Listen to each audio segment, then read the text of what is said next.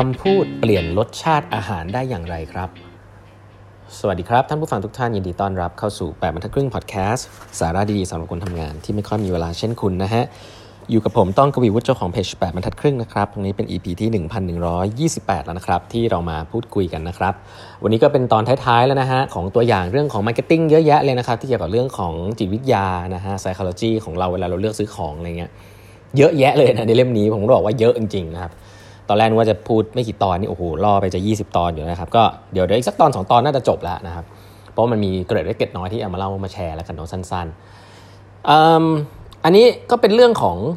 อให้ลองนึกของของเขาเรียกว่าขนมแล้วกันอะพูดถึงขนมกันนะ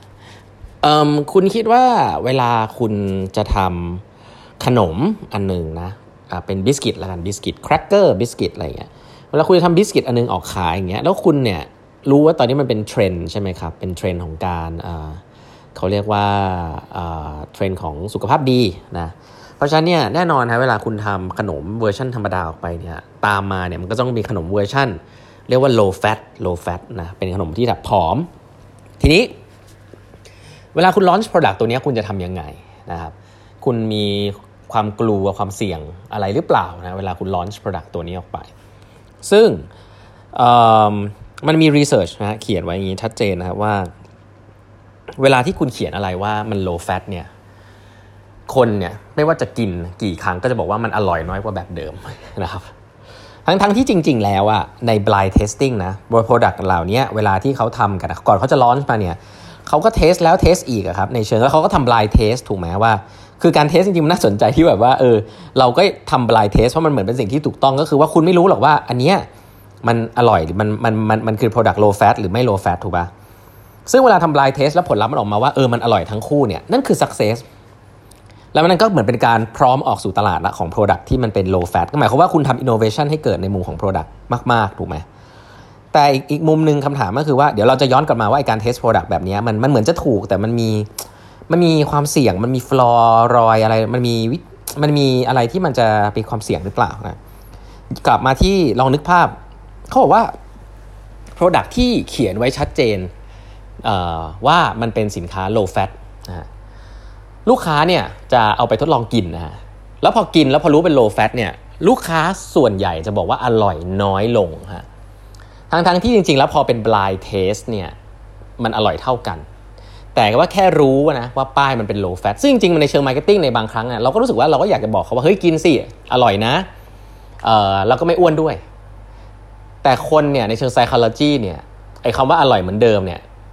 มันมันมันเข้าไม่ถึงครับเพราะเวลาคนรู้สึกว่ามัน low fat เนี่ยเขาจะเริ่มตั้งป้อมแล้วว่าเฮ้ยมันอร่อยจริงหรือเปล่าซึ่งหลาย ๆ ครั้งก็ทำให้ product ขายได้น้อยลงนะฮะแม้ว่า product นั้นจริง ๆ ใน blind test จะดีก็ตาม อันเนี้ยมันก็เลยผมทำผมก็เลยตั้งข้อสงสัยไว้เหมือนกันนะว่าเออแล้วงี้เวลาจะ test product test ยังไงนี่แสดงว่าเวลา test product เนี่ยอันแน่นอนแหละ blind test ว่า product คุณดีจริง แต่แบบเอ๊ะมันจะต้องมีการ test ตัวฉลากด้วยหรือเปล่าว่าต้องเขียนยังไงให้คนเขารู้สึกว่าเออ มันอร่อยเท่า ๆ กันหรืออะไรแบบนี้นะก็เขาก็มีนะฮะเขาบอกว่าจริง ๆ แล้วไอ้เรื่องพวกนี้เนี่ยมันเป็นเรื่องที่ทางบริษัทที่เขาทำอาหารเหล่านี้เขาก็พอจะรู้อยู่นะ อย่างบริษัท Kraft นะฮะ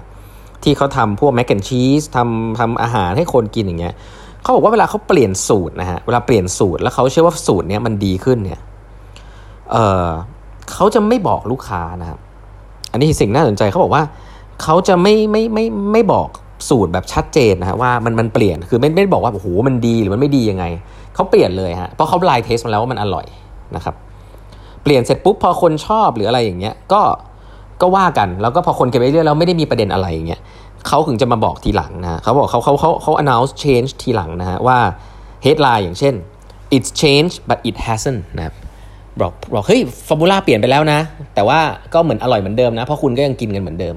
และผมทำอันนี้มาสักพักละคุณอาจจะไม่รู้ตัว อ่าไอแบบนี้เนี่ยมันทำให้คนคอนวินส์มากขึ้นว่าอ๋อที่ฉันกินไปมันก็เหมือนเดิมจริง ๆ ใช่ไหมสิ่งน่าสนใจก็คือว่ามันเหมือน blind test อะก็คือถ้ามันเป็น blind test เนี่ยคนก็อร่อยแล้ว convince ตัวเองไปละใช่ไหมฮะมันก็ยากที่คนจะบอกกลับมาบอกว่าไม่อร่อย เพราะว่ามันเป็น product ตัวเดียวกัน แต่ถ้าคุณรู้ก่อนเนี่ยมันมีความเป็นไปได้สูงมากเลย ที่คุณจะบอกว่ามันไม่อร่อยทั้งที่จริงๆแล้วมันอาจจะอร่อยเหมือนกันจริง ๆ อะไรเนี่ยถ้าเป็น blind test เห็นภาพนะฮะว่า เออ การ test ฉลาก กับอาหารบางทีมันไปด้วยกันเหมือนกันเนาะอันนี้ก็ค่อนข้างลึกซึ้งนะ เป็นตัวอย่างที่ดู simple นะ แต่ผมก็พอจะนึกภาพตัวเองออกนะว่า กินโค้กเนี้ยบอกว่าเป็นโค้กซีโร่โค้กไดเอทอะไรเงี้ยโอ้โหรู้ก็รู้เลยว่ามันก็พอกินได้อะแต่มันไม่ได้อร่อยเหมือนเดิมอะไรเงี้ยก็ก็ได้แหละฮะ บางทีมันก็เป็นที่ตัวชื่อแบรนด์ตัวอะไรอย่างนี้ด้วยเนาะซึ่งผมว่ามันก็ attack คนละ target group นะ ไม่ได้บอกว่าอะไรนี่ไม่ดีหรือไม่ดีนะครับผมแค่จะบอกว่ามันมี impact พวกนี้ เพราะว่าบางทีคุณก็ต้องการ attack ต้องการดึงดูดคนที่ไม่กินโค้กเลย สมมติถ้าคุณต้องการจะดึงดูดคนที่ไม่กินโค้กเลย แล้วด้วยด้วยไดเอทโค้กหรือโค้กซีโร่เนี่ยก็อาจจะ work นะเพราะคนเขาอ่าอยากกินโค้กแล้วเพราะมันไม่อ้วนใช่ไหมอันนี้ make sense แต่ชื่อมันต้องเป๊ะมากถูกไหมแต่อีกคนที่กินโค้กเดิมแล้วจะให้เขามาเปลี่ยนเนี่ยอาจจะต้องเป็นอีก strategy หนึ่งในการ launch product นะอันนี้ผมก็ไม่แน่ใจเหมือนกันจะยังไงเป็นชื่อโค้กชื่อเดิมเลยหรือเปล่านะแล้วให้เขากินแล้วรู้สึกว่าอ๋อชื่อโค้กตอนนี้จริงๆเป็น diet ตั้งนานแล้วนะอ่าอะไรแบบนี้ก็เป็นไปได้นะครับ หรือหรือเขาบอกมีการทดลองนะ ว่าผงซักฟอกผงซักฟอกเนี่ยจริงๆมันเป็นสิ่งที่ทำให้สิ่งแวดล้อมเนี่ยเสียเยอะนะอันนี้หลายๆท่านจะพอรู้ผงซักฟอกเนี่ยบริษัทเหล่านี้ก็ต้องแคร์เรื่อง sustainability เนาะก็จะต้องทำผงซักฟอกที่แบบ eco friendly นะ green อะไรเงี้ยแต่เชื่อไหมครับว่ามี research เขียนไว้เหมือนกันนะเขาบอกว่าเวลาบอกลูกค้าว่าผงซักฟอกอันนี้ eco friendly นะไม่ทำร้ายธรรมชาติเนี่ย สิ่งที่เกิดขึ้นคือคนจะคิดว่าต้องใช้ปริมาณมากขึ้นถึงจะสะอาดครับ อันนี้คือคนคิดเองเลย คนจะรู้สึกว่าเสื้อไม่สะอาดครับ เวลาใช้ของพวกนี้ ซึ่งผมผมก็พอจะนึกออกนะว่าแบบเออมันก็มีความเป็นไปได้นะบอกเออ แต่มันไม่ค่อยสะอาดอะก็มัน eco friendly มันอาจจะสูญเสียอะไรบางอย่างไปหรือเปล่าคือคิดเอาเอง ก็กลายเป็นว่าคนใช้ผงซักฟอกมากขึ้น ก็กลายเป็นว่าอะแม้ว่าผงซักฟอกปริมาณเท่ากันจะทำลายโลกน้อยลง แต่คนดันไปใช้มากขึ้น ซึ่งจริง ๆ ไม่มีความจำเป็น ก็ทำให้มันก็มันก็ไม่ได้แก้เรื่องสิ่งแวดล้อมนะแล้วอีกประการหนึ่งก็คือมันก็ไม่ได้ตอบโจทย์ด้วยว่าแบบเฮ้ยทางจริง product มันอาจจะดีก็ได้เนาะแต่คนเนี่ยคิดไปเองว่าไม่สะอาดอะไรอย่างเงี้ยเพราะฉะนั้นแล้วการ launch product ออกสู่ตลาดเนี่ยผมอ่านอันนี้ผมคิดเลยนะว่า โอ้โห เวลาผมอ่านไอ้เคสเนี่ยผมรู้สึกว่าโอ้มันยากเหมือนกันเนาะมันซับซ้อนเหมือนกันเนาะ product ดีแล้วเนี่ย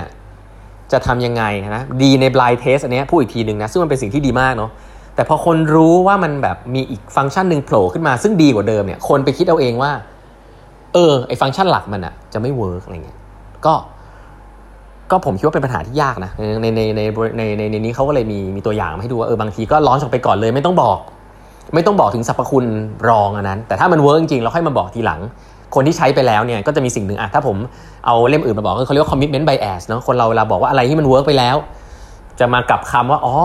มันไม่ work เพราะว่าฉันโดนเหตุผลทาง psychology อย่างเงี้ยคนเราไม่อยากจะดู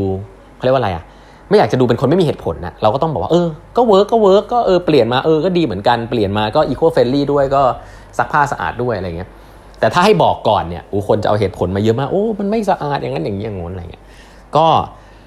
ก็นำมาแชร์กันครับ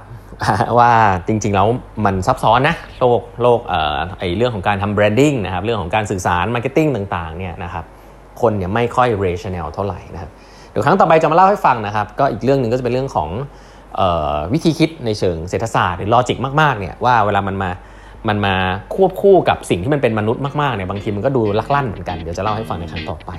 วันนี้เวลาหมดแล้วนะครับ ฝากกด subscribe แปดบรรทัดครึ่ง podcast นะฮะแล้วพบกันใหม่วันพรุ่งนี้ครับ สวัสดีครับ